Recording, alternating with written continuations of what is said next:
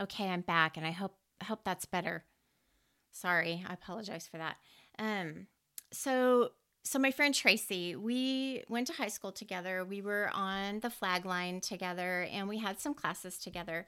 But we weren't like hanging out on the weekends, friends, but but I, I just really liked her and um, always considered her a friend, but you know how it is. You graduate and you kind of lose touch. Well, anyway, she saw we're friends on Facebook, and she had seen the pod my podcast and had was listening to some of the episodes, and she messaged me on Facebook Messenger.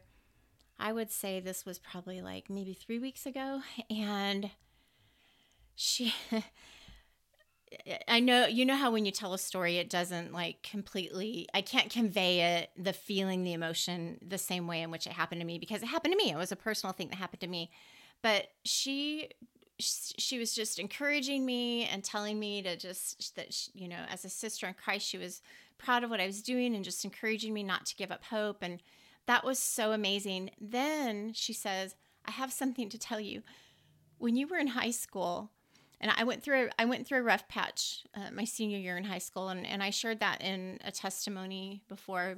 I don't know if you may not have heard it, but it anyway. I was I was hospitalized. I had some depression and anxiety, and she said when you were out your senior year in high school, I prayed for you.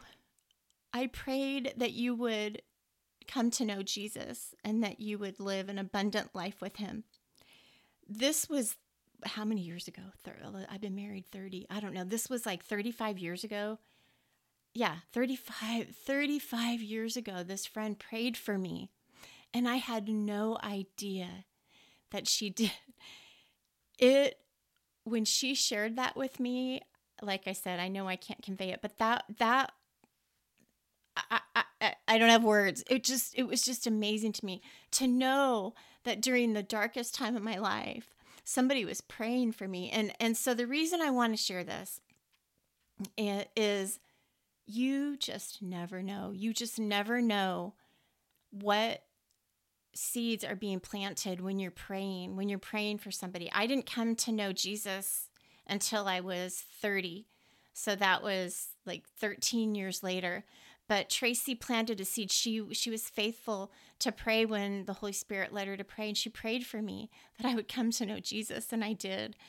Um, and then he used her to encourage encourage me. Uh, she sent that message at just the exact time that I needed it that night. I was really feeling a little bit discouraged and kind of questioning, basically, and doubting, you know, what I was doing and and uh, the words she gave me the word the words he gave her to give to me were just so encouraging but i just I, it was just really on my heart to share uh, with you about the, the power of prayer and to encourage you not to give up hope praying for whatever it is and wh- whomever it is um, i am so i am so grateful that she faithfully prayed that all those years ago for me.